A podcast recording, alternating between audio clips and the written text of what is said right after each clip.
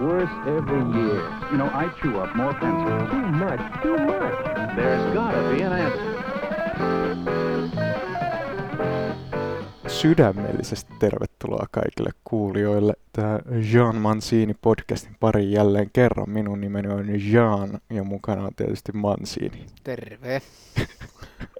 Oltiin palattu vähän takaisin ismulaitelamaisuuksiin. No pikkusen, mutta ei liikaa. Niin, no nyt sataa vettä, niin voi ihan hyvin, hyvin taas palata vanhoihin huomiin. Dibedova.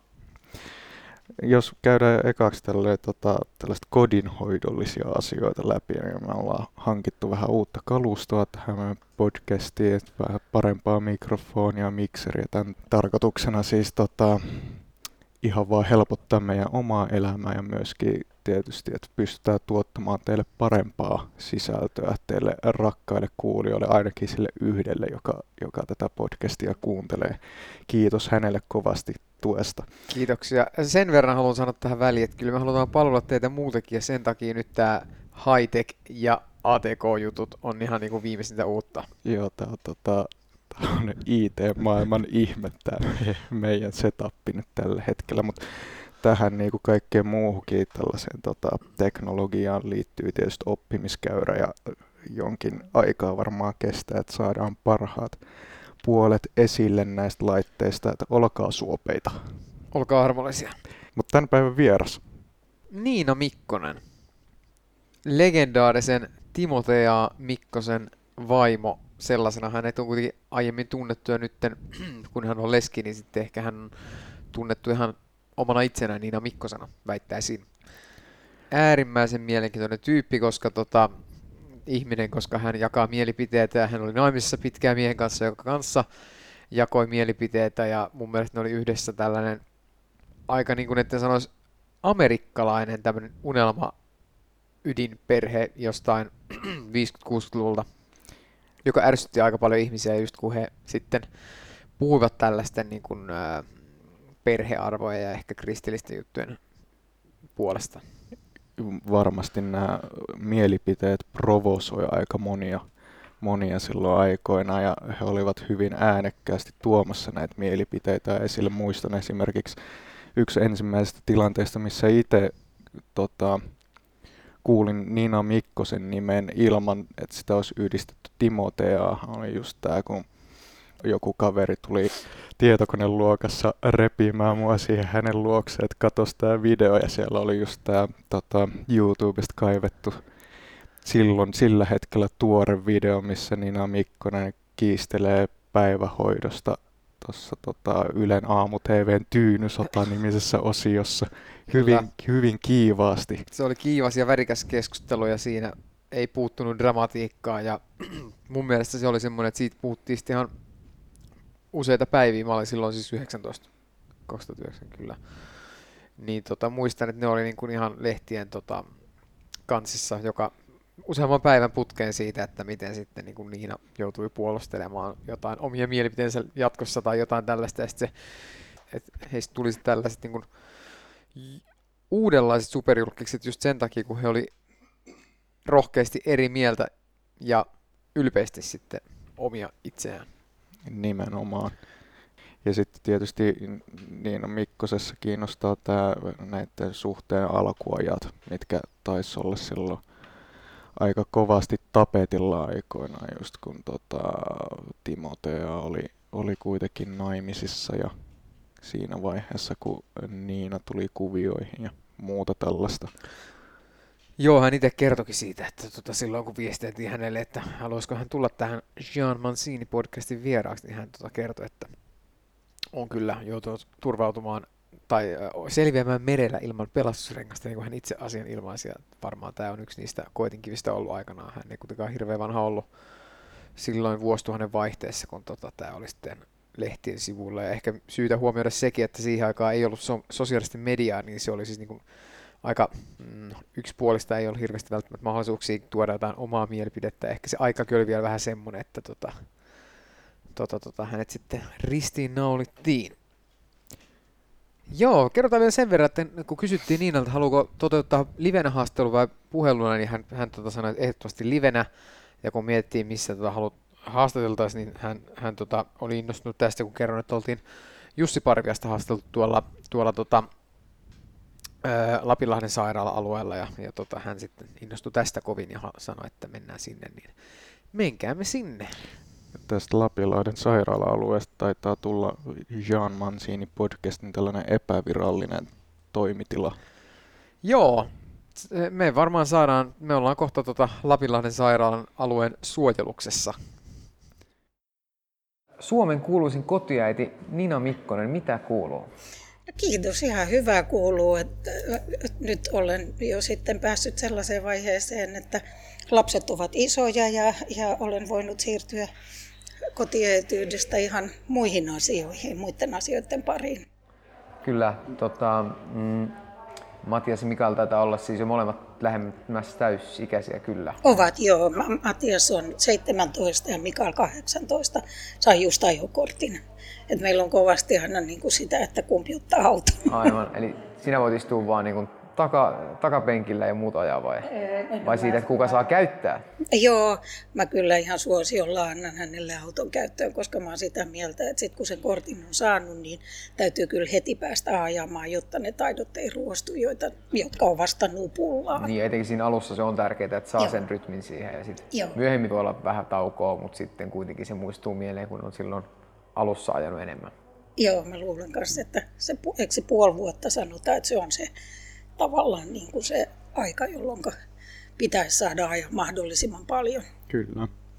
No miten me ollaan kaikilta aikaisemmiltakin vieraat kysytty tätä, niin pakko kysyä sultakin, että miten sun tämä korona-kevät on sujunut, että onko tämä vaikuttanut kuinka paljon sun elämään?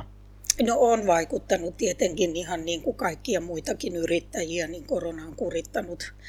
että kun olet yksin yrittäjä niin, ja, ja tavallaan niin kuin se palkka koostuu kaikenlaisesta silpusta, niin kyllä se kuritti.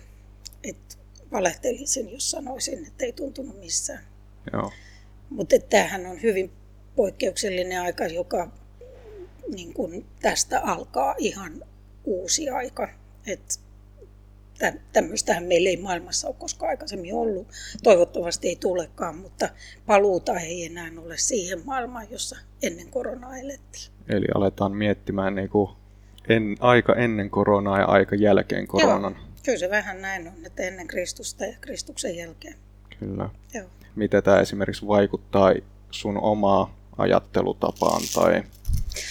No, mä en tiedä mun oman ajattelutapaan. Mä luulen, että, että tavallaan niin kuin se, mitä mä soisin, että tämä aika olisi muissa ihmisissä muuttanut, niin on jo mun elämässä kerran ollut sitä myötä, kun rakas edesmennyt mieheni Timo sairastui.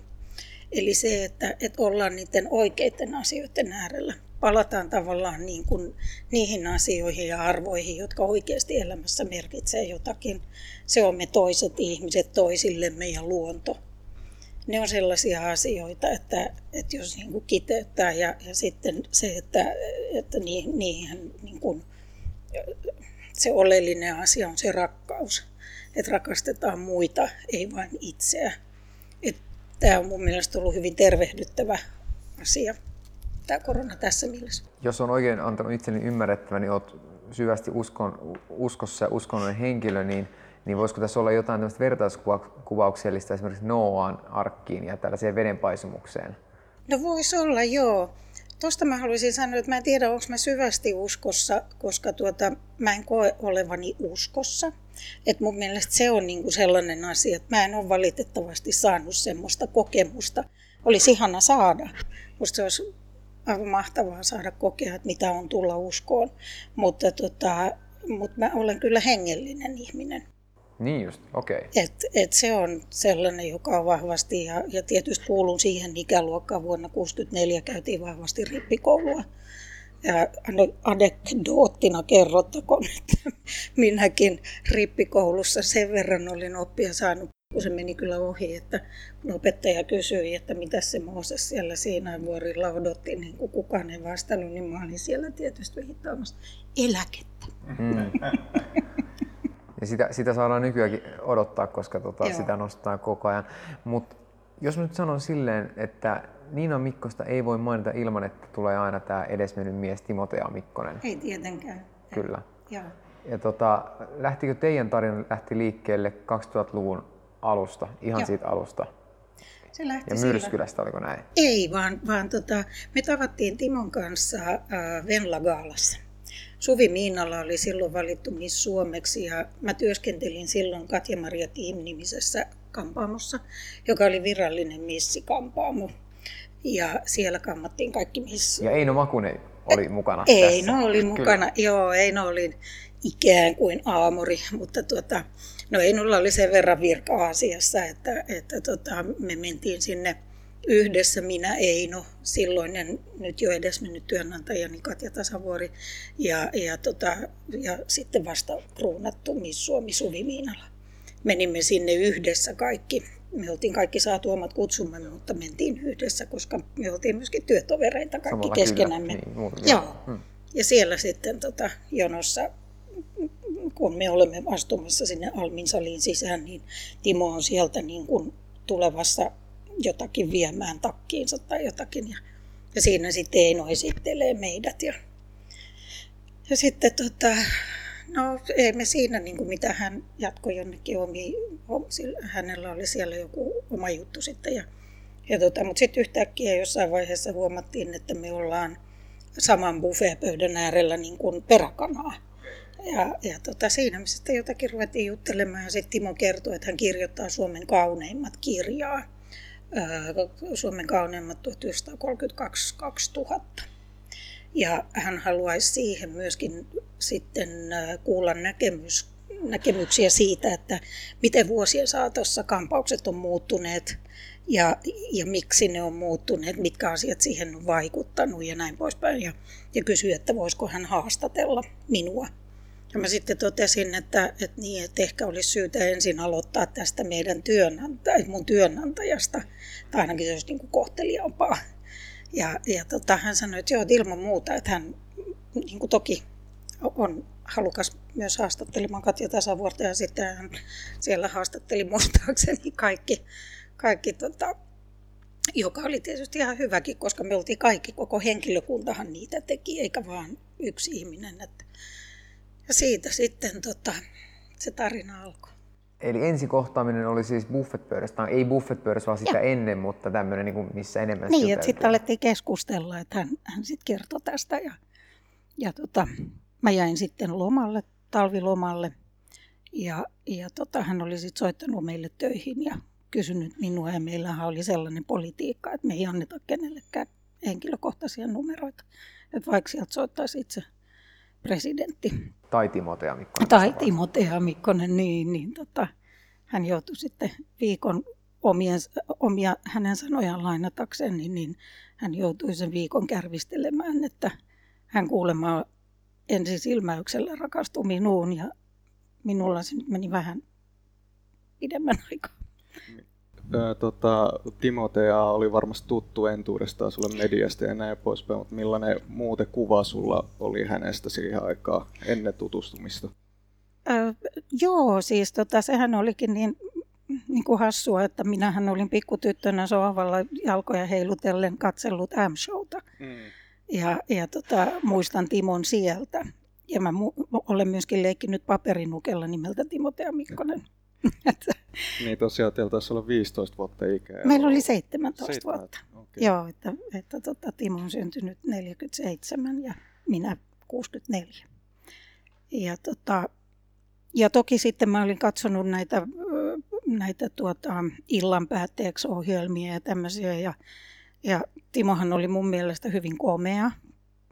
Eikä vaan mun mielestä, mutta, mutta tässä nyt kysytään mun mielipidettä, niin hän oli komea. Että sen mä tietysti muistan, koska kun on nuori, niin kiinnittää tämmöisiin asioihin ehkä enemmän huomiota. Ja tietysti kaikkihan me kiinnitetään, varsinkin kun me ei olla tunneta ihmistä, niin tota, kiinnitetään näihin ulkoisiin. Ja sitten se, mikä musta oli Timossa jotenkin, siis hän oli hyvin karismaattinen.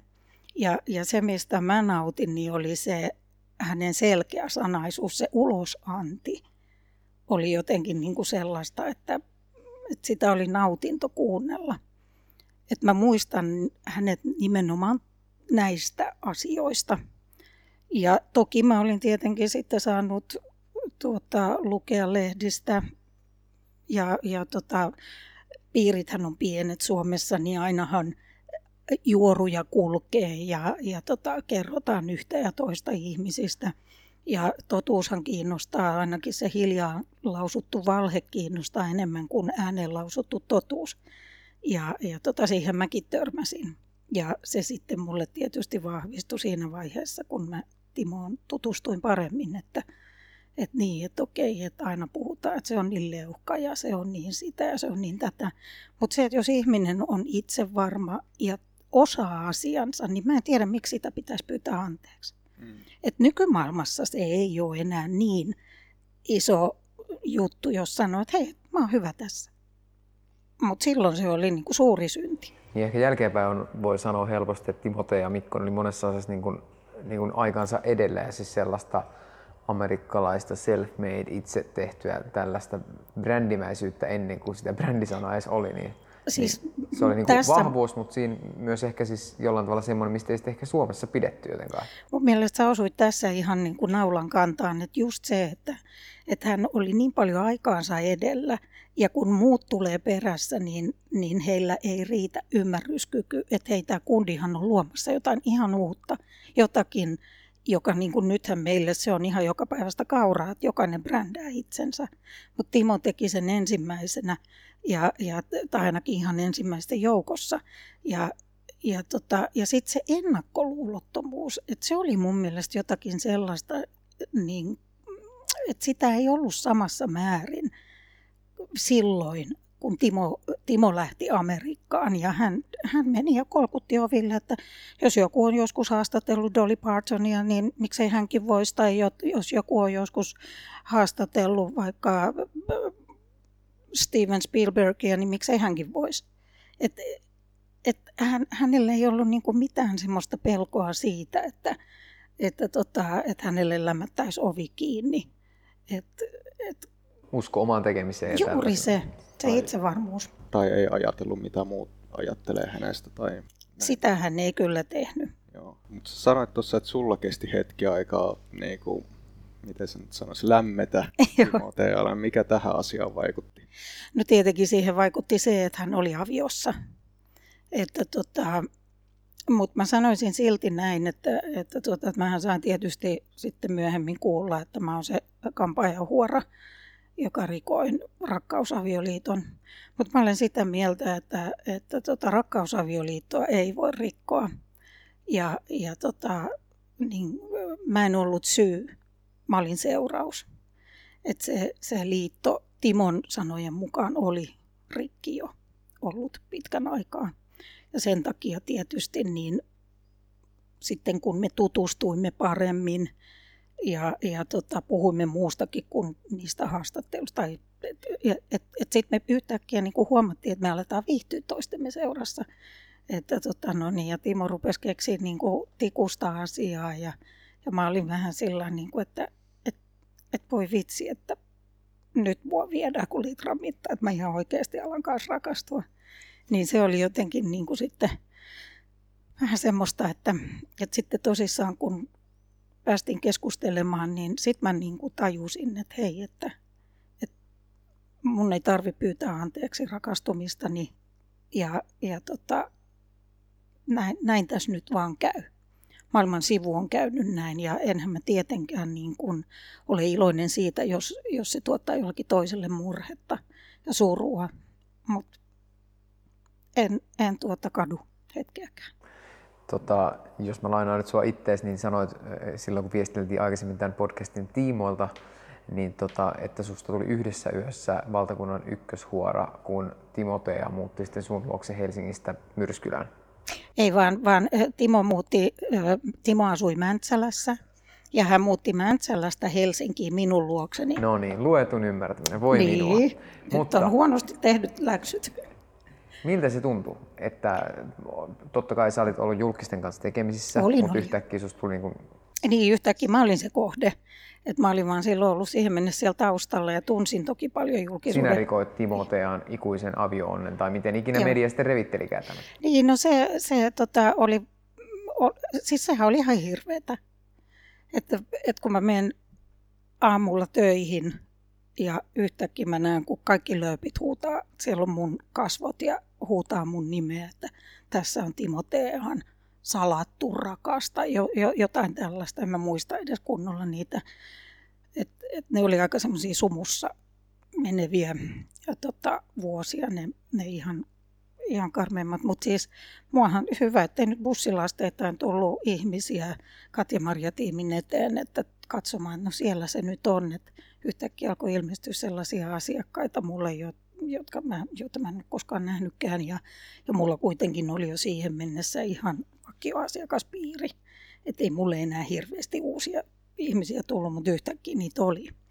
Ja, ja tota, saatettiin istua ja katsella mua tällä lailla niin kuin hyvin mittaillen päästä varpaisiin. Ja ei tultiin katsomaan kuin jotain sirkuseläintä Tultiin ihan vaan. katsomaan ihan niin kuin sirkushevosta, että, tota, no niin, että hyvä, että nyt sanottu, että aukaise nyt suu, että lasketaan noin hampaatkin vielä.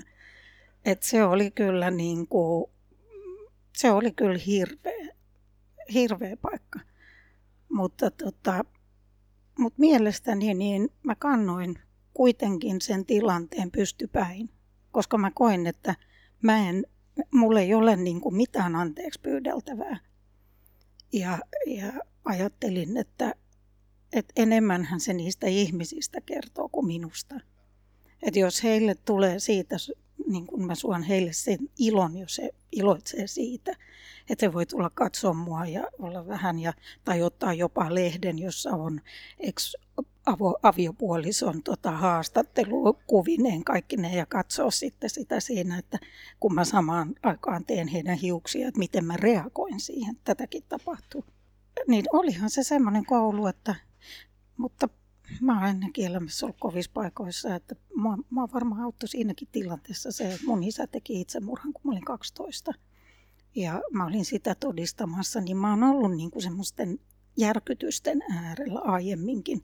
Mu, mun henkisiä voimavaroja ja kestävyyttä on koeteltu. Siis sut on niin sanotusti kovaksi keitetty, että sä et niin sanotusti... Niin, siis ei kovaksi keitetty. Mä oon huomannut sen, että mitä enemmän ihminen saa raipaniskuja, niin sen ohuemmaksi iho käy.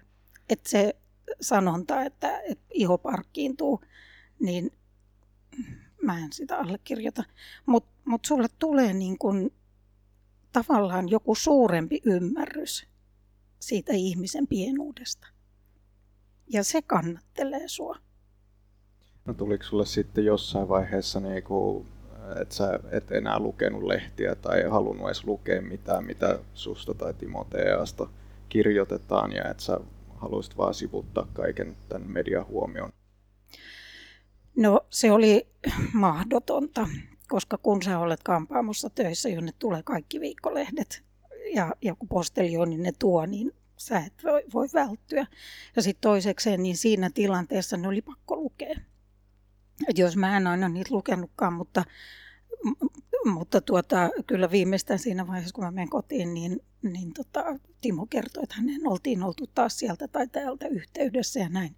Ja, ja kun niin kuin itse media-alan ihmisinä tiedätte, niin niin sitähän se on, että, että yritetään syöttää palloa, että sen on pakko tulla ulos, niin me saadaan juttu. Ja sitten taas syötetään se toinen pallo, niin sekin tulee ulos ja me saadaan se juttu. Että et näin raadollistahan tämä peli on. Ja tuo julkisuusmylly on ehkä semmoinen, mitä ei nykyään voi käsittää, kun okei, okay, puhutaan vaan 20 vuotta sitten tapahtuneesta, mutta silloin ei tietenkään ollut internettiä samaan aikaan eikä muuta. Että se niin kuin oli paljon konkreettisempaa, jos oli lehdissä esimerkiksi. Niin oli ja ei ollut niin jakautunutta tai pirstoutunutta, niin, niin ei. varmasti tota, ihmiset ei päässyt katsoa sun Instagramiin, ne tuli sitten katsoa sun tota, salonkiin, että miltä, miltä se näyttää nyt se. Joo, ja sitten se, että, että sit se tekee myöskin just toi, minkä sä sanoit, että kun ei ole sitä Instagramia, sitä sosiaalista mediaa tai mitään tämmöistä niin kuin ei ollut silloin, niin äkkiä tuli semmoinen tunne, että on vain yksi totuus. Mutta nykyään on monia totuuksia. Mm. Niistä sit, tai sanotaan näin, että ei, siis ei ole olemassa kahta totuutta, mutta siinä yhdessäkin on kaksi puolta. No miten sitten tota, sä selvisit tästä mediamylläkästä ja seuraava oli sitten 2009 mun käsittääkseni tässä Aamu TVn Tyynysota-osiossa. Joo, se taisi olla 2009, 2008. No ihan sama, mutta kuitenkin. Joo, Joo. kuitenkin. Että, tota, sä puhuit siellä lasten kotihoidon puolesta ja sitten siinä oli toi tota, tämä kirjailija Jarkko Tontti oli ja. sitten päivähoidon puolesta puhujana. Mitä muistat tästä itse tilanteesta tästä Tyynysota ohjelmaosiosta ja sen kuvauksista? Mä muistan varsinkin sen, että mun teki miljottaa tyynyjä. Eli konkreettisesti kanssa aletaan sotiin, joo. No leikki leikkinä, mutta siis joo, muistan, että Kirsi Virtanen toimittaja, Ylen toimittaja silloin, mä en tiedä missä Kirsi nykyään on, olisiko vielä siellä, niin tuota, soitti mulle ja kysyi, että on tekemässä tämmöistä pilottia, että tuunko mukaan. Että, tota, että se olisi niin kuin näin ja sitten nämä aihealueet ja, ja vastapuolena olisi sitten Jarkko Tontti. Ja, ja Jarkkohan nimenomaan ajoi sitä, että kaikki lapset on ehdottomasti pistettävä päiväkotiin. Ja, tota, ja suostuin siihen. Ja, ja tota, tehtiin se pilotti ja sen jälkeen sitten he ilmoittivat, että tämä pilotti on niin hyvä, että he haluaisivat, että he todellakin niin tekee, ryhtyy tekemään tätä ohjelmaa ja haluaisi näillä samoilla asetuksilla meidät sinne sitten. Ja, ja tota, esiinnyin siinä ihan tarkoituksellisesti juuri niin kuin esiinnyin, vaikka se ehkä joistakin saattaa näyttää spontaanilta. Mutta siihen mä en sen enempää tässä tilanteessa mene, koska mä haluan varata tämän asian suuremman aukaisemisen aikanaan oma elämäkertaani. Okei. Niin siksi mä en pura sitä sen enempää. Haluatko tuota jälki, jälkimyllyä tästä kuitenkin kertoa jotain, koska siitähän muistan reviteltiin tosi paljon lehdissä. Joo, ja tuntuu, mutta se että... jälkimylly on juuri se mielenkiintoinen osio ja sen, mä, sen mä varan sinne mun, mun elämäkertaan. Mutta tuntuu, että tämän jälkeen ihan vaan sivuun sen verran, Joo. että sivuutan tätä, että, että silloin tota, Niinasta ja Timoteasta tuli de Mikkoset. Eli Joo. tuntuu, että teidän niin jokaista liikettä vatvottiin jollain lailla. Että... Joo, vatvottiin ja sitten varsinkin kun tuli Mikkosten maailma niin. 2009. No, tähän menossakin, että sitten alettiin kuvaamaan ja sekin taisi olla pilotti ensimmäinen jakso. Se oli, tota, no niin, ei vaan se oli, äh, itse asiassa Blue Mediasta oli Arto Kivinen yhteydessä, tuottaja Arto Kivinen yhteydessä, että voisikohan tulla käymään Myrskylässä. Me asuttiin silloin jo Myrskylässä, että me oltiin silloin kun pojat syntyi, niin tai tota, Matiashan syntyi Myrskylässä, mikä oli kymmenen kuukautta vanha, kun muutettiin Myrskylään, niin, niin oltiin jo siis siellä ja oltiin rakennettu talo. Ja, ja tota, Arto tuli käymään ja puhui Timon kanssa sitten tästä, tai puhuimme kaikki kolme, että, että, tota, että olisi tämmöinen ohjelmaidea, että Mikkosten maailma. Ja tota, että lähdettäisikö semmoista tekemään. Ja niin me sitten tota, ajateltiin, että miksi ei. Ja se ei ollut tosi TVtä, siis se minkä takia niin kuin mua on ärsyttänyt se, että kun on puhuttu, että, että se oli Mikkosten tosi TVtä, niin, tai ärsyttänyt, mutta niin kuin, kun mun mielestä pitää olla tarkka siitä, että mitä mikin sana tarkoittaa. Ja tosi TV on sitä, että siinä ei ole mitään käsikirjoitusta. Se on sitä, että se tapahtuu vaan näin. Tämä on nyt tosi radiota, että et mä en ole nähnyt teidän kässäriä. Mutta se, että, että tota, meillä oli siinä käsikirjoitus, jonka Timo teki. Tai me niin kuin yhdessä sitä laadittiin, että me aina mietittiin, että joo, että, että, että se, me haluttiin, että se ohjelma on vähän niin kuin puhuttua kolumnia. Että me painellaan niitä määrättyjä kipupisteitä, koska miksi tehdä ohjelmaa, jos ei halua millään lailla herättää keskustelua tai, tai tuoda jotakin sellaista, joka, joka tekee siitä semmoisen, että ihmisten on niin kuin pakko, että joko ne on raivovimmassa siellä tai sitten ne on ihan niin kuin, että tämä on niin pakko nähdä. Niin, että oikeasti herättelee ja herättää niitä niin, tunteita siellä. Niin, että en mä tiedä, niin kuin, että minkä takia sitten jotain semmoisia latteuksia, joita jokainen voi sanoa, tai, tai sitten niin kuin aina siitä samasta suunnasta tulevia mielipiteitä. Et mun mielestä ei suvaitsevaisuutta ole se, että sä suvaitset samanmielisiä ja samankielisiä, vaan se, että sä oot valmis kuulemaan myös toisenlaisia mielipiteitä ja vaikka sä et aina ymmärtäisi, niin sä hyväksyt, että näinkin voi ajatella ja tämäkin täytyy ottaa huomioon. Eikä niin, että ollaan aina leimakirveen kanssa.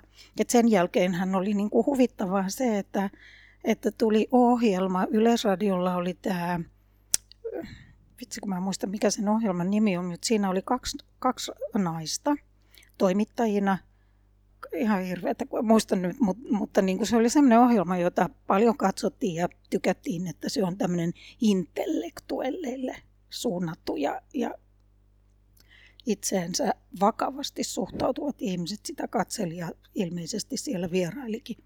Ja siis ei mitään, se oli ihan hyvä ohjelma, että et, en, en sano tätä niin kuin piruillakseni, mutta tota, niin siellä sitten keskustelivat ihan tosissaan siitä, Jarkko Tontin kanssa, Jarkko oli kutsuttuna sinne, että kuinka tämmöiselle asialle annetaan TV-aikaa kuin Mikkosten maailma. Et kun he puhuu asioista, joissa mennään koko ajan atavistiseen suuntaan ja, ja, ja niin kuin, et ei, ei tämmöisille ihmisille, että et jos ne olisi kehdannut, niin olisi varmaan sanonut, että viekää nyt sinne saunan taakse, älkääkä vaan puhuko. Mm. Tämmöistä se oli se meininki ja mun mielestä se on aika hupaisaa, että, että Yleisradion ohjelmassa niin käsitellään sitä, että saammeko me elämisen oikeutuksen mielipiteinemme. Kyllä toi on tosi, tosi mielenkiintoinen näin jälkeenpäin ajatelle. Mutta tota, tota sarjaa taidettiin tehdä seitsemän Joo. jaksoa. Ja siinä noin katsojaluvut taisi niinku pudota aika nopeasti. Luulet sä, että just tämä tää teidän tota, tällaisten arkojen aiheiden käsitteleminen niinku ajoi sen siihen, että ihmiset ei enää sitten niin kovasti sitä kattonut. Sillähän oli 179 000 katsojaa enemmän kuin sillä ohjelmalla, joka tuli sen paikalle, joka oli äh, Marko Bjurströmin tämä Dance-ohjelma. Okay. Sehän floppasi, emme me. Okay. Että on ihan taivahan tosi, että ei ole niin kuin sitä, että, että totta kai mun kuuluu tällä kohtaa sanoa näin, koska mun täytyy puolustaa itseni. Mutta se on ihan totta. Että jos te kaivatte niin kuin sieltä historiasta ihan oikeasti ne katsojaluvut, niin te tuutte huomaamaan sille paikalle se, minkä takia Mikkosten maailman loppu johtui puhtaasti siitä, että Nelonen itse ei pitänyt siitä. Tai siellä ainakin oli joku johtaja, johtoportaassa, jonka mielestä tämä riitti nyt. Eli käytiin käsky, että tämä loppuu nyt. No, näin mä sen tulkitsen. Ei, ei suinkaan siitä, että sillähän oli, tuli jopa Markus Seliniltä tuota, puhelu Timolle, että, että niin kuin saitte enemmän katsojia kuin, mä en muista nyt, siihen aikaan oli sitten joku toinen semmoinen ohjelma, jota niin kuin, kun hän sanoi, niin kuin, että ihan huikea. Että tota, et ei, ja otetaan huomioon, että nelonen oli silloin Minardi-kanava. Siis puhutaan Minarditallin tasoisesta, tai no ehkä ei nyt ihan, mutta siis kuitenkin, että eihän heillä, nythän heillä on katsojaluvut ihan toista luokkaa, mitä oli silloin. Ja sitten se, että tämä ohjelmahan tuli äh, vielä semmoiseen aikaan, että äh, siis se oli kyllä niin kuin kellonajallisesti ihan, ihan hyvä aika, mutta elettiin jo niin kuin tavallaan semmoista vuoden aikaa, että mm. ihmiset siirtyi jo muualle, kun ne siirtyi niin kuin ulos TVn äärestä. No oliko tämä pettymys sulle, että se loppui noin, tai lopetettiin noin lyhyen? Ei, en mä siitä pettynyt, koska miksi mä olisin pettynyt? Musta se vaan niin todisti sitä, minkä mä oon aina tiennytkin, että, että tota, valitettavasti niin tässä maassa sallitaan pääsääntöisesti vain yhdestä suunnasta tulevia mielipiteitä. Täällä on sana, sävel ja sivellin ollut aika pitkään aina vasemmalta ja, ja, ja tota, tämä ehkä tässä nyt sitten korostui. Tämä oli mun mielestä mielenkiintoinen niissä sarjoissa, kun oli tämmöinen varmasti käsikirjoittaminen lehdistökatsaus, missä luettiin ehkä jotain iltapäivälehtiä ja käytiin jotain uutisia läpi, missä vaikka Timotea luki ääneen ja kommentoi ja sitten sinä Joo. kommentoit ja keskustelitte siitä. Niin, niin tässä oli just tällaisia, jotka oli joidenkin mielestä varmaan niin outoja tai vanhoillisia mielipiteitä taas, ja sitten ne herätti mun mielestä sellaisia niin keskusteluita varmaan seuraavan päivän kahvipöydissä just niin kuin työpaikoilla. Taatusti herätti, mutta siihen me pyrittiinkin. Koska eihän mitä tehdä semmoisella ohjelmalla, joka niin kuin, et me, emme, me emme siis tota, noin niin, äh, ole värittömiä, hajuttomia, mauttomia ja meidät kyllä näkee seinätapetista. Ja, ja tota, se oli tarkoituskin. Ja sitten se, että et okei joo, tiedän, että maailma on maa, maallistunut valtavasti, että, että jos mainitset sana Jumala tai Kristus tai Jeesus, niin kaikki hyppää heti yläpystyyn, että kukaan itseään kunnioittava ihminen puhu Jeesuksesta eikä Jumalasta eikä uskosta. Ja, ja tota, kuitenkin mä väitän, että aika moni ihminen, tapakristittykin uskoo. Kun tulee se kova paikka, niin kyllä sillä kovallakin kudilla menee ne kädet ristiin ja se luo katseensa ylös tai jonnekin, mutta että, että tota, ne on vaan se, että me, me ollaan niin kuin, meidän yhteiskunnassa nämä asiat on sellaisia, että heti jos joku mainitsee uskonnon tai Jumalan Jeesuksen, niin, niin me ollaan heti näkemässä Päivi Räsänen tuossa tai jotain vastaavaa. Tai ehkä sitten Timotea Mikkonen ja Niina Mikkonen. Mutta sehän tässä varmaan just onkin, että tämmöinen luterilainen tapa kristi, äh, kristitty meininki, niin sehän on sitä, että ei tuoda mitään esille eikä niin kuin selkeästi tuoda sitä niin kuin Joo. muiden tietoisuuteen, mutta te rohkeasti toitte ja se oli varmaan sitten semmoinen, mitä Joo. ihmiset niin kuin, osa tykkäsi osa varmaan sitten provosoitui. Totta kai, joo. Vaikka ja, ei se ja niiltä totta kai, pois, mutta- Ei, ja, ja siis sehän on ihan selvä, että mulla ei ole mitään sitä vastaan, että koko maailma ei syleille mua. Et en mäkään syleille koko maailmaa ja mulle se sopii ihan hienosti, että osa tykkää ja osa ei voi sietää. Että ei, ei mun maailmani niin kuin siitä kaadu. Mutta mut se, mikä, mikä niin, tuntuu ikävältä, niin on juuri se, että että yleisessä keskustelussa tai, tai varsinkin julkisessa keskustelussa, niin sananvapaus pitäisi olla kaikilla. Ja sitten kuitenkin sitä halutaan rajoittaa. Et heti kun alkaa tuntua epämukavalta ja tekisi mieli käydä vähän tirvasemassa, niin siinä vaiheessa ollaan keksimässä, että joo, tämä täytyy nyt niinku lopettaa tai, tai mitä vaan.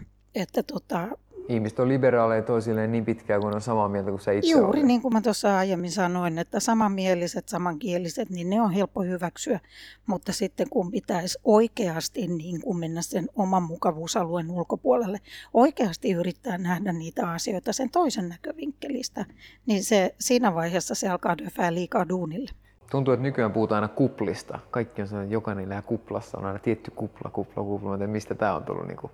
Niin mutta kupla on se sana, mikä on mun mielestä tullut ihan uutena. Kyllä, ja Totta. siihen varmaan tuohon, mitä mainitsit äsken, niin liittyy varmaan myöskin se ihmisten nykyinen mukavuuden halukkuus. Ei, ei, se ei tunnu kivalta, että haastetaan niin kuin ajattelemaan asioita eri, eri kannalta ja näin poispäin. Ei, se on totta, että mä uskon, että, että pitkälti niin kuin, äh, on kyse siitä, että jos ihminen hirveästi niin ärsyyntyy, että jos tulee, mehän saatiin tappouhkauksia ihan valtavasti, niin, ja, ja oltiin jo tulossa sinne meidän Myrskylän mäelle ja se, se, joskus kirjassa sitten. Mutta tuota, niin, niin se, että, että ihmiset haluaa vaan niinku semmoista purkkaelämää. Ne haluaa kuulla vaan semmoisia purkkajuttuja, että on niinku helposti pureskeltavaa ja semmoista, että, että niiden ei tarvitse tunne, tuntea pelon tunnetta. Et heti kun joku rikkoo heidän rauhan, niin kuin, että ei Herra Jumala, että eihän noin, ei noin voi ajatella ja ei noin saa sanoa ja kuinka se kehtaa, niin, niin siinä vaiheessa ollaan niin kuin lyömässä, että et nyt suu kiinni. Mutta eihän tässä maailmassa mikään ole mennyt sillä eteenpäin, että ettei kuunnella myöskin niitä soraääniä tai mitä ne sitten on, moninaisia ääniä. Ihan niin kuin me toivotaan, että me suvaitaan kaikenvärisiä ihmisiä ja kaikenlaisia ihmisiä ominaisuuksinen päivineen, niin ihan samalla lailla mielipiteitäkin tulee kuunnella ja ne tulee ottaa huomioon. Muistan, kun tässä sarjassa ajeltiin välillä tota, asuntovaunulla ja vai oliko se asuntoauto. Joo, se oli karavaanareissa se. Joo, mutta tässähän meillä oli, Mikkosten maailmassa oli poikien uutiset. Joo, ja nyt Ylellä on nuorten uutiset. Että tuota noin, niin, niin uskallanpa väittää, että jotain on jäänyt heille sinne kitemään, niin kuin it, idulle. Kyllä, kyllä. Eli tässäkin saatettiin olla sitten niin kuin suunnannäyttäjinä. Niin, kyllä mä uskaltaisin vähän näin väittää. Että näitä on joku miettinyt, että hei, että eikö jollain ollut joskus semmoista, joo, mutta niin Mikkosilla oli se lasten uutiset. Niin, että miksei tehtäisi nuorten uutiset, joka on hieno asia, että tehdään. No mutta sitten aika pian tämän jälkeen niin tota, tuli vähän ikävämpiä uutisia. Mun pitää tämä nyt ihan luntata. Mm. Timotea sai kallon pohjavaltimotukoksen ja sen seurauksena sitten useita aivoinfarkteja. Ja sehän taisi olla aika monen järkytys ja shokki, että eihän tuollaista voi kukaan varmaan odottaa tulevan, mutta hän oli kuitenkin ikäisekseen todella kovassa kunnossa ja Joo. sielu ja mieli ja ruumis, niin tota, millainen se oli se, muistaakseni siitä? No sehän oli tietysti ihan järkyttävää, että, että tota, mies, joka päivittäin juoksee kolme kertaa päivässä suurin piirtein kymmenen kilsan lenkkejä koiran kanssa. Ja et meillähän oli iso Schäferi, joka oli käyttölinjainen, eli tarvitsi paljon, tai kyllähän nyt Schäferi on se käyttölinjainen tai näyttelylinjainen, tarvitsee liikuntaan, mutta käyttölinjainen vielä ehkä sitten tässä mielessä enemmän, niin, niin tota, se oli kyllä niin kuin, katos tavallaan niin kuin maajalkojen alta ja yhtäkkiä niin sä oot tilanteessa, että sekunti ja sun elämässä mikään ei ole enää niin kuin aikaisemmin. Kaikki muuttuu. Ei voi sanoa klassisesti, että siitä eteenpäin alkoi niin kuin sun mm, uusi elämä tietyllä tavalla. Kyllä joo, siinä mielessä, että mä olin yksinhuoltaja sillä erotuksella, että mä en ollut eronnut eikä mun mies ollut kuollut. Ja lapset oli vielä pieniä tässä Lapset vaiheessa oli, kuitenkin. joo, Mikael oli kah, äh, yhdeksän ja Matias kahdeksan. Ja, ja tota, Timon vammat oli niin vaikeat ja, ja hänen oireistonsa hyvin erikoinen, että sitten, siis mä, mä en koskaan, mulla ei ollut hetkeäkään epäilystä tai en edes miettinyt sitä vaihtoehtoa, että ettenkö hoitaisi Timoa itse. En, en missään tapauksessa koskaan ajatellut, että hän menisi laitokseen, vaan se oli mulle ihan päivän selvää, että kun, kun tota, menimme ambulanssin perässä sitten ajoimme, kun Timo tuotiin. Ensin tuli ensivaste ja sen jälkeen tuli ambulanssi. Ja, ö, jos mä nyt oikein olen ymmärtänyt ja muistan, niin ambulanssi pysähtyi jossain ja tuli Mediheli, johon Timo sitten pistettiin ja Timo ajettiin sitten Medihelillä tänne stroke unitiin ja, ja kun sinne menimme sitten minä ja lapset ja, ja tota Timon aikuiset lapset, niin, niin tota, kyllä siellä kun saatiin sitten kuulla, että, että miten vakavista vammoista on kyse ja että hän mitä ilmeisemmin sokeutuu lopullisesti ja, ja halvaantui vasemmalta puolelta ja, ja tota, kadotti lähimuistinsa ja, ja tuota, kaikenlaista siinä oli, niin, niin mä sanoin silloin heti lääkärille, että joo, no ei siinä mitään, Timo tulee kotiin sitten, kun sen aika on. Lääkäri sanoi mulle, että, ootko, että haluatko ehkä ajatella sitä asiaa vielä, että, että sä et ehkä vielä ihan ymmärrä, niin kuin, mistä on kyse, että et, et hän ei sano tätä siksi, että pitäisi tehdä toinen ratkaisu, mutta, mutta että hän kehottaa kuitenkin miettiä, että ne on niin vakavat ne vammat, että hän tulee olemaan äärimmäisen vaikea hoidettava. Sanoin, että ei mun tarvitse sitä miettiä, että se on, Se oli sulle selvä Mä- homma jo. niin, mä oon Jumalan kasvojen edessä luvannut rakastaa myötä ja vastamäessä ja sen, minkä mä lupaan, niin sen mä pidän. Mä muistan, että tässä oli siis, mä ihan sen verran vielä kun mä muistan Joo. tän, niin ö, siis tästähän oli siis ihan, ihan karseita, siis ei otsikoita, mutta muistan lukeneeni kuitenkin jostain, että, niin kuin, että hyvä, että sai, sai tota infarktia ja toivottavasti kuolee, niin, Joo. niin siis tämähän on ihan, ihan siis sairasta ja kertoo enemmän niiden ihmisten, niin kuin, ihmistä itsestä, jotka tällaisia lähettää, mutta Joo. millaista on tuollaisen suuren järkytyksen ja surun myötä sitten saada ehkä tollaisia viestejä, mä en tiedä tavoittiko ne sua, mutta siis silleen, että No sanotaan näin, että semmoinen tavoitti, että tuota, pojille oli koulussa ilmoitettu, että jos ei tehdä isä mitään sairasta. Ja se te olette vaan keksinyt on, kun te olette niin julkisuuden kipeitä. Niin, niin tota, onhan se tietysti, niin kuin, kyllähän minä aikuisena ihmisenä seison vaikka aidan seipäänä, jos se vaatii. Mutta selitä 8- ja 9-vuotiaille, että et näitä tämmöisiä puheita niin ei kannata, niin kuin, että äl, älkää antako se mennä ihon alle että joka on tietysti helpommin sanottu kuin tehty, pienet pojat. Niin tota, mutta niin kuin mä tuossa jo aiemmin sanoin siinä, että, että silloin kun Timon kanssa alettiin seurustella ja, ja, ja oli se julkisuusmylläkkä, niin sen samanhan mä olin jo oppinut, että, että tota, sut oli jo jauhettu sen läpi, että niin, ei että ollut... miten pieniä ihmiset oikeasti on. Mm. Tuliko teille sympatiaa niin kuin mediasta tai muualta tämän No, jälkeen? No tota, no ainakin ihmisiltä tuli. Et mä sain valtavasti yhteydenottoja ihmisiltä, että, että jossa niin kun toivottiin ja, ja oltiin aidosti järkyttyneitä. Ja, ja jopa esimerkiksi niiltä ihmisiltä, jotka oli niin sanottuja Timon vihamiehiä, niin tuli jopa sellaisia, niin kuin, että, että, että joo, että, että vaikka ollaan oltu eri mieltä ja vaikka ollaan oltu sitä ja tätä, niin Timo on kuitenkin the Timo. Ja, ja, ja niin kuin, et, et arvostan ihan sikana, niin kuin tämmöistä nuorisotermiä käytettiin, nuoremmat käytti, että arvostan ihan sikana, että, että mieletön edelläkävijä ja, ja tämä ei, et, ei tämä voi olla totta. Että ihminen, joka on niin kuin kaiken terveyden ruumiillistuma, niin miten, se, miten hän on voinut saada tällaisen, että sanon niin, että tämä ei ole totta.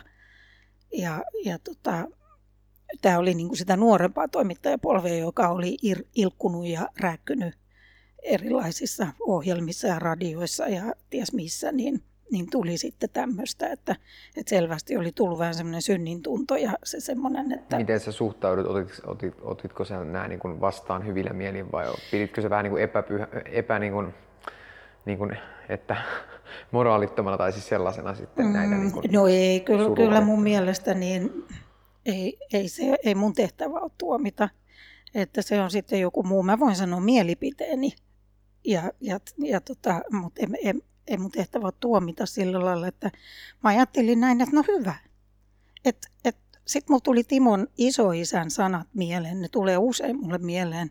Timon isoisä oli äh, rovasti Ansel Mikkonen, teki Mäntsälässä pitkän uran Mäntsälän seurakunnassa ja hän sanoi aikanaan näin, että ken sen meistä tietää, onko meidän elämämme suurimmillaan meidän elämässä vai meidän kuolemassa. Ja vaikka Timo ei ollutkaan kuollut, niin, niin selkeästi niin silläkään, tällä hänen sairastumisella, niin se ei ollut vähäpätöinen asia edes hänen vihamiehilleen, vaan, vaan se pysäytti myöskin heitä, koska juuri ehkä siksi, että Timo oli niin vitaalinen ja tiedettiin, että hän on kovassa tikissä, hänellä ei ollut elämäntapavirheitä. Ja, ja, ja sitten hän saa aivoinfarktin, niin olihan se sellainen, että se, se niin kuin tutisutti aika monen sisintä tai, tai niin kuin jotain sai siellä liikkeelle. Ja silloin, jos se saa tämmöisiä asioita aikaiseksi, että, että ryhdytään vähän miettimään, että voi ei, että kun mäkin silloin niin, niin tota, koska se kannattaa aina muistaa, että jokainen meistä on nuoruuden voimassaan kuolematon. Ja aina ajattelee niin kuin niin kuin nuoren ihmisen kuuluukin ajatella, että ei mulle koskaan. Ja, ja niin kuin kaikki nuoret käy aina kerran kusemassa sen isomman puun juurelle. Ja, ja, tota, pikku, ja iso tammihan pitää kaataa, että pikkupuskat saa kasvaa. Ja, ja tota, miten sitä muuten tehdään kuin murhaamalla se isä. Ja sitä sitten tehdään erinäisen keinoin ja ei aina niin kauniilla tavalla. Että kannattaa aina muistaa, että se nöyryys on kuitenkin hyvä pitää. Ei tarvi nöyristellä, mutta nöyrä pitää olla elämän edessä, että meitä voi ketä tahansa kohdata ihan mitä tahansa sekunnin sisällä. Ja silloin on ikävää, jos jää jotakin sellaista, että vitsi, että mä teen rumasti. Niin jos sitten tämmöiset lähestymiset tulee, että pyydellään vähän niin kuin rivien välistä anteeksi, niin kyllä silloin mun mielestä anteeksi pitää antaa. Nöyrä pitää olla, mutta ei nöyristellä. Siinä oli jotain Tapio Rautavaaramaista. tästä alkoi sitten tosi tiukka kuntoutussessio, kuntoutuspätkä. Ja, ja tota, mm, muistan, että ainakin 45 minuuttia ohjelma teki Timotean kotiutumisesta sitten oman ohjelman, kun hän pääsi sitten tota, kuntoutussairaalasta takaisin kotiin. Joo. Miten se arki lähti sitten rullaamaan? No se, se tota, no niin siinä vaiheessa, kun 45 minuuttia teki tämän ohjelman, niin se käsitteli lähinnä sitä hetkeä, jolloin koeponnistettiin sitä, että miten tämä meidän kotihoito lähtee sujumaan. Hän pääsi niin sanotusti pääsiäislomalle.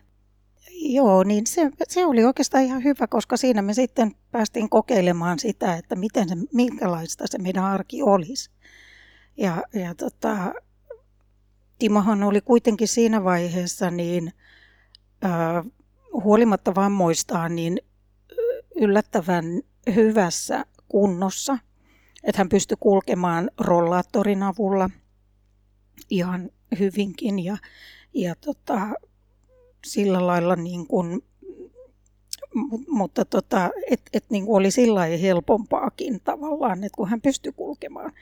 Mutta sitten tietenkin niiden nostelemisten kanssa, että kun piti vähän aina sitten kuitenkin opetella niitä semmoisia erilaisia asioita, että, millä, että jos tehdään pitempää retkeä, niin täytyy mennä pyörätuoliin ja miten sen on semmoinen banaanilauta, jonka avulla siirrytään pyörätuoliin sängystä ja pyörätuolista sänkyyn ja tämmöisiä kaikkea. Ja mä en halunnut hirveästi apulaitteita sen takia, että mä en halunnut, että Tihossa, Timossa tuhoutuu se se olemassa oleva liike, koska mä tiesin, että hänen sairautensa tai nämä vammat on sellaisia, että ne etenee vääjäämättömästi sinne pahimpaan. Ja, ja, tota, ja mä ajattelin, että niin kauan aikaa, kun, kun hän joutuu olemaan liikkeessä mukana tekemään asioita myöskin itse, eikä niin, että vaan laitteella nostetaan, niin hänen lihaksistonsa pysyy kunnossa. Kyllä, eli että tällaista toiminnallista, että Joo. se ei pääse etenemään. Joo, koska tota, noin, niin, se on aika vähäistä kuitenkin sitten, mitä apuja ihmiset saa kotiin. Esimerkiksi niin kuin, no, toimintaterapiaa ja fysioterapiaa, mutta se ei ole, se ei ihan riitä. Se on totta kai ehdottomasti parempi kuin ei mitään. Mutta kyllähän se oli ihan mielenkiintoinen vaihe. Mitä sä sanoisit sellaisille ihmisille, jotka nyt vaikka on samassa tilanteessa, millaisia neuvoja tai kokemuksia sä haluaisit niille jakaa? No ensinnäkin niin on äärimmäisen tärkeää, että on erittäin hyvä sosiaaliohjaaja. Et, et se, se on semmoinen asia, että kannattaa heti ottaa selvää, että kuka on se sosiaaliohjaaja siinä kunnassa tai kaupungissa. Ja, ja tota, Mutta sitten se, että, että luottaa siihen omaan intuitioon, että mitä se sun sisin sulle sanoo, niin se on usein se oikea. Täytyy olla itselleen uskollinen ja, ja itselleen rehellinen. Myöskin siinä suhteessa, että jos kokee, että ei jaksa, musta ei ole tähän, niin se ei, se ei ole mikään synti. Ei kaikki voi eikä jaksa ja kaikilla ei ole siihen eväitä. Ja silloin tehdä ne ratkaisut sit siltä pohjalta. Ja apua kannattaa aina ottaa vastaan, jos sitä saa. Et ei pidä lähteä siihen, että kyllä minä. Ja minun täytyy tämä oma reppuni kantaa, kun tämä on minulle ylhäältä annettu. Ei tarvitse ajatella niin.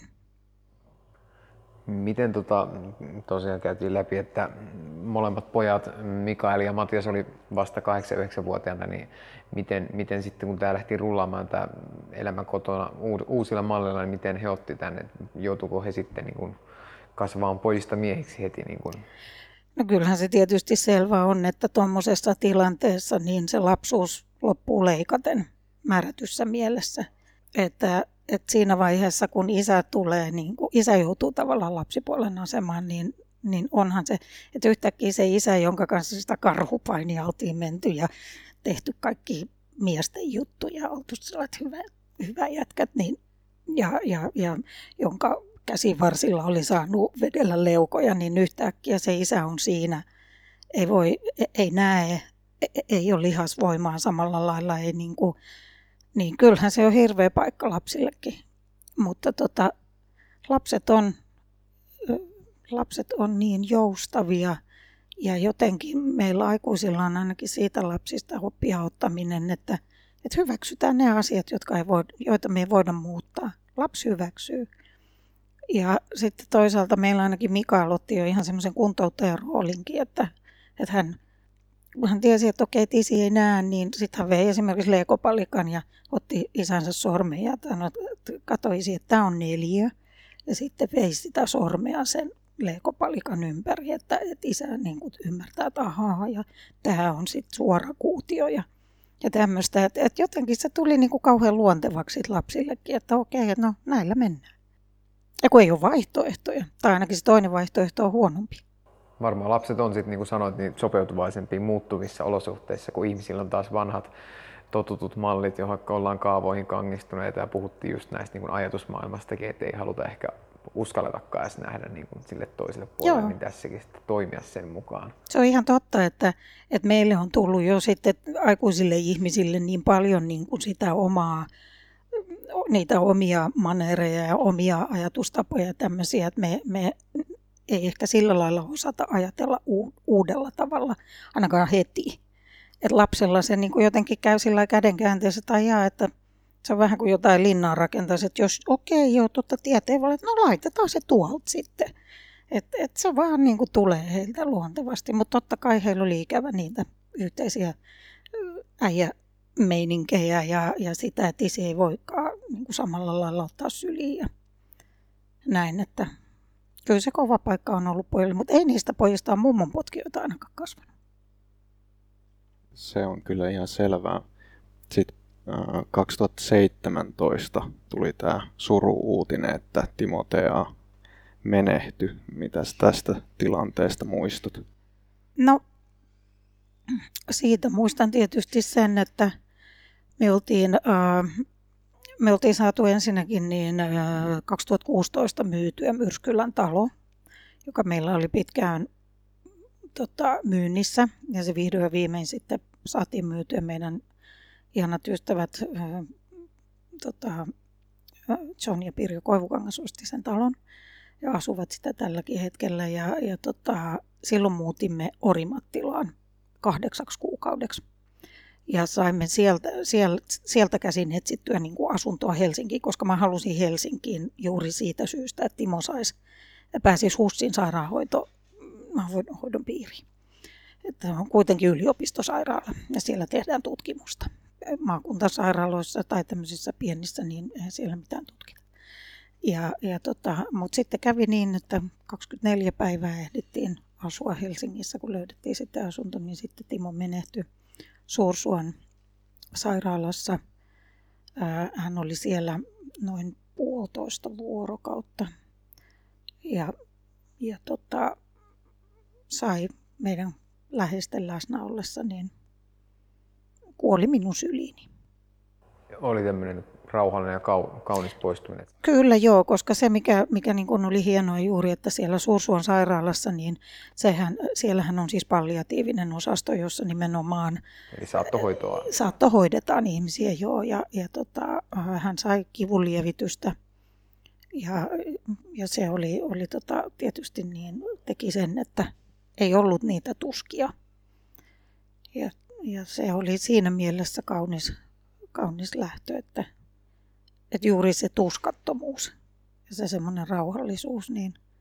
Ja sitten se oli jännä juttu, kun, kun tota, hän anteeksi, mä alkaa itkettää, mutta tota, tässä on kun, aina itkeä. Niin, niin Timo sitten, kun tosissaan se viimeisen henkäyksensä otti, niin semmoinen kummallinen lämpö niin kuin meni mun läpi.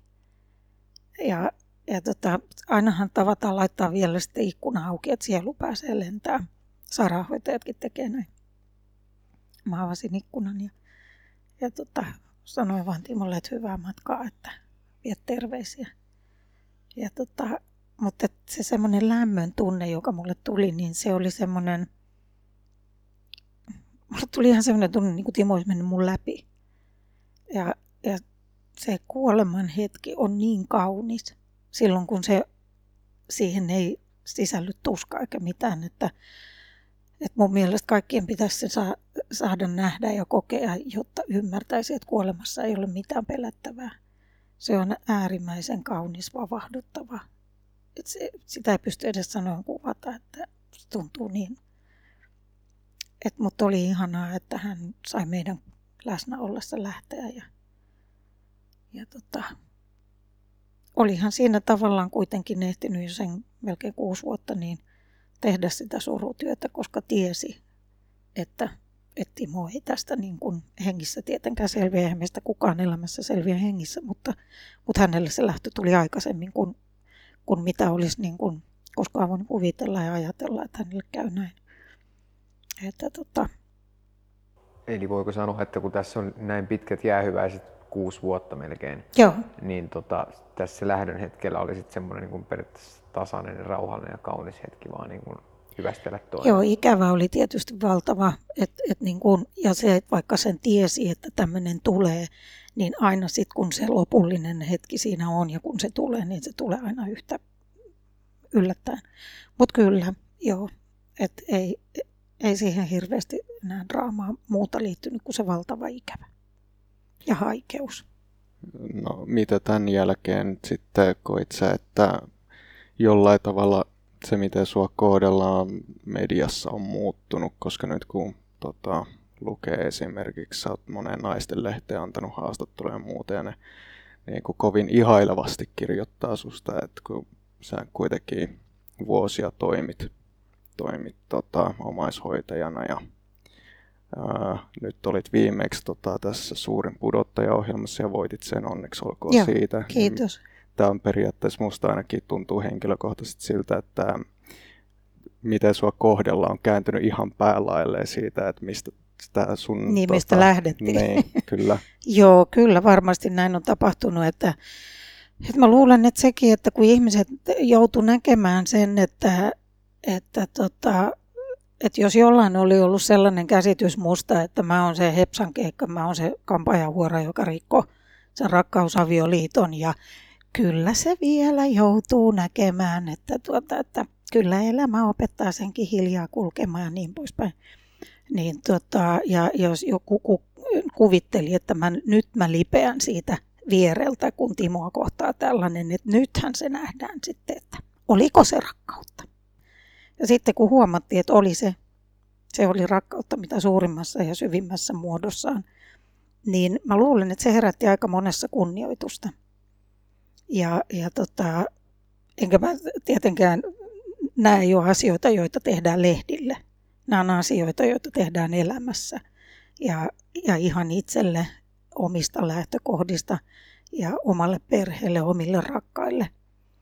Ja, ja tota, että olisiko sillä ollut sitten jotakin merkitystä tässä, että ihmiset näki, että ai jaa, että se onkin ihan toisenlaisesta puusta veistetty kuin mitä ehkä alun alkaen ajateltiin. Tota, mm, ilmeisesti teille ei ole kuitenkaan mitään pahaa verta Timotean ex-vaimo Tuiren kanssa. Muistan, muistan lukeneen jonkun haastattelun, missä Tuire tosiaan kertoi myös tästä avioliitosta ja nyt ei ollut ehkä niin ruusuinen kuin mitä media siinä hetkellä maalaili, kun tulit kuvaan.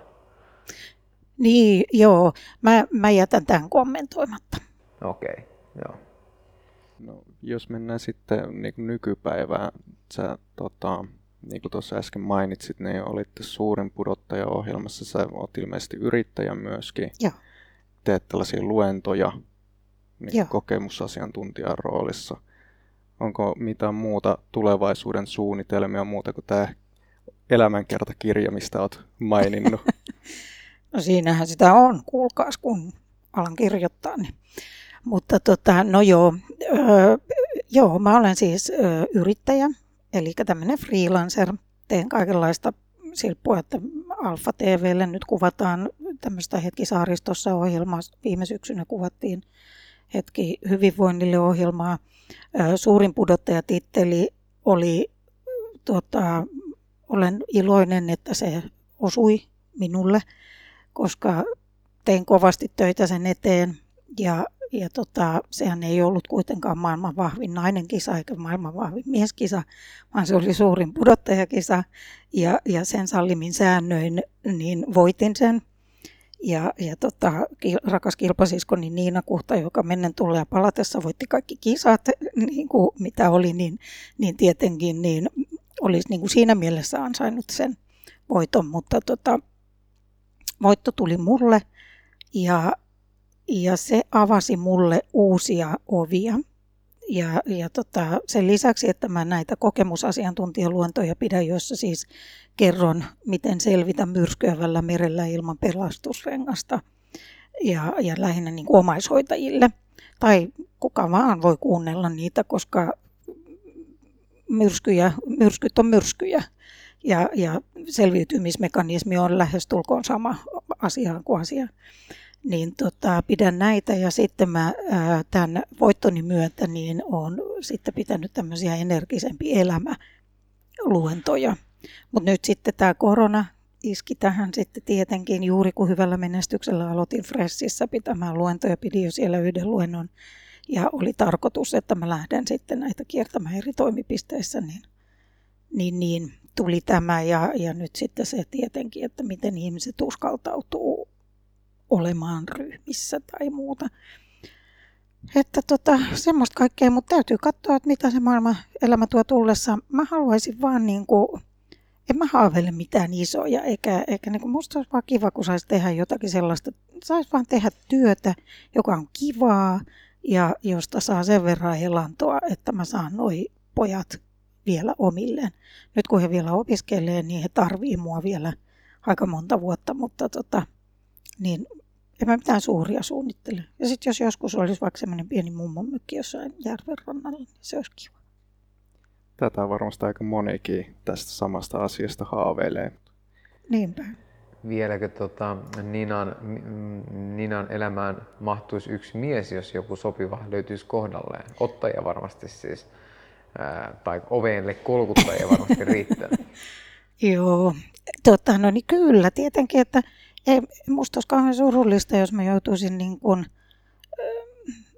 tai että et, et jos mun vanhuus näyttäytyisi siltä, että, että mun pitää mennä kohti auringonlaskua yksin, niin olisihan se ihanaa, jos vielä voisi rakastua ja, ja löytyisi semmoinen, joka uskaltaa niin kuin tulla mun viereen. Timon saappaisiin ei tarvitse kenenkään astua eikä voikaan, enkä koskaan vertaisikaan, mutta, tuota, mutta se on tietenkin selvä asia, että se vaatii mieheltä valtavan hyvää itsetuntoa uskaltautua mun rinnalle. Mä oon vahva ihminen, sitten ottaen huomioon mun historiani ja, ja just niin kuin tämä Timo, Timon varjo seuraa aina.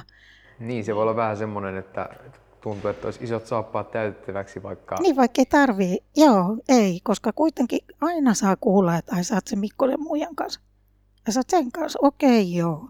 Että et, niin kuin, et, et. Mutta niin kuin sanottu, niin tota, mä en etsi ketään enkä mitään, mutta jos, jos semmoinen ihminen mun eteen tulee, niin, niin avosylin otan vastaan ja ilolla tervehdin.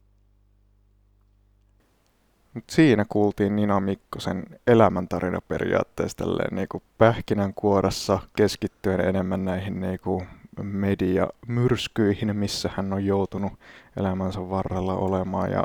Kyllä. Ja mikä on myös huomattavaa, niin, tota, niin kun hän lähti muistelemaan noista niin kuin, ää, Nina-aikojen alusta pätkää, niin tota, me oltiin siinä, kun he tapas, hän tapasi Timotean. ja tota, hän oli ollut silloin siis tässä Suvi Miinala Exmissin niin tiimissä. Ja mun on ihan pakko sanoa, että Suvi Miinala on mun, mun tota suosikki, suosikkimissi ikinä koskaan. Mutta hän on nykyään Suvi Tiilikainen. Juuri näin. Mutta Niinaan palatakseni vielä vähän, niin, tota, niin aika moista. Hän kyllä puhuu asioista niin kuin rehellisesti ja, ja niillä nimillä niin kuin ne varmaan sitten tota, niin kuin se on. Eli, eli tota, koki, että hänet leimattiin silloin koko valtakunnan ykkös, ykköshuoraksi, kun hän oli sitten niin kuin tullut rikkomaan tietoisesti Timotean ja, ja Tuire, Tuire Mikkosen niin unelma-avioliiton, mikä sitten ei välttämättä ollutkaan ehkä ihan niin pumpulia kuin mitä sitten, tota, mitä sitten media antoi ymmärtää. Juuri näin. Ja tuossa alussa mainitsin tämän tyynysotajutun ja miten se oli mulle sellainen henkilökohtainen niin kuin, ensimmäinen ensikosketus Nina Mikkoseen ja hänen mielipiteisiin. Mulla oli mietittynä jo kysymys siitä, että, että, että kuinka suunniteltu se niin kuin esiintyminen oli ja että katuuko hän mitään sitä, mitä sanoo tässä Tyynysota-ohjelmassa. Mm. Mm. Tai oisko, sanoisiko nyt jotain toisin, jos saisi ihan mahdollisuuden. Ja ilmeisesti tämä oli kuitenkin jo niinku ihan täysin niinku laskelmoitu ja harjoiteltu juttu, koska siitä oli kuvattu jo niinku pilottijakso aikaisemmin. Näitä mä en olisi ikinä uskonut tota, koska se tuntuu tulevan niin, niin niinku spontaanisti. Aitoina spontaanisti kyllä. Tuo oli vähän jopa siis silleen ihaltavaa joo, mutta vähän jopa pettymys, että, että se ei olekaan niin kuin ihan noin vaan kaikki tapahtunut. Et ilmeisesti se oli siis kuvattu niin kuin se pilottiversio, ihan sama aihe ja samat tyypit ja samat jutut puhuttu jo uudestaan. ja sitten vaan tehty uudestaan tämä niin kuin, sitten sitä tyynysota formaattia, ulos menevää formaattia varten. Niin tota. Mutta tässä on se, että mun mielestä tästä periaatteessa niin kuin, varmaan tietoisesti tai tiedostamattakin, niin tota, Niina brändäsi periaatteessa tässä itse itsensä koska sitä ennen hän oli periaatteessa tunnettu niin kuin Timotean vaimona ja totta kai tunnettiin tämän jälkeenkin, mutta periaatteessa, että nyt häntä niin kuin itsekin jatkossa silleen kerrottiin tämän tapahtuman kautta ja niin kuin enemmän tuotiin esille hänen näitä kotiäityysasioita. Mistä hän kertoi meille muuten sen, että tästä on tulossa jossain vaiheessa tai jotain, jonkunlainen kirja, niin hän ei sen takia halunnut tätä kotiäitiysjuttua enempää avata ei, ei tosiaan halunnut mennä sen, sen syvemmälle siihen kuvauksiin tai muihin, siihen jälkipyykkiin tämän tapaiseen, että nehän säästi tulevaan elämänkertakirjaansa. Mutta ei kai siinä sitten varmaan muuta. Pistetään taas tota Jean Mancinin nämä hienot uudet äänityskamat pakettiin hetkeksi ja katsotaan, että kuka olisi kahden viikon päästä seuraava uhri. Näin teemmekin. Kiitoksia. Kiitos.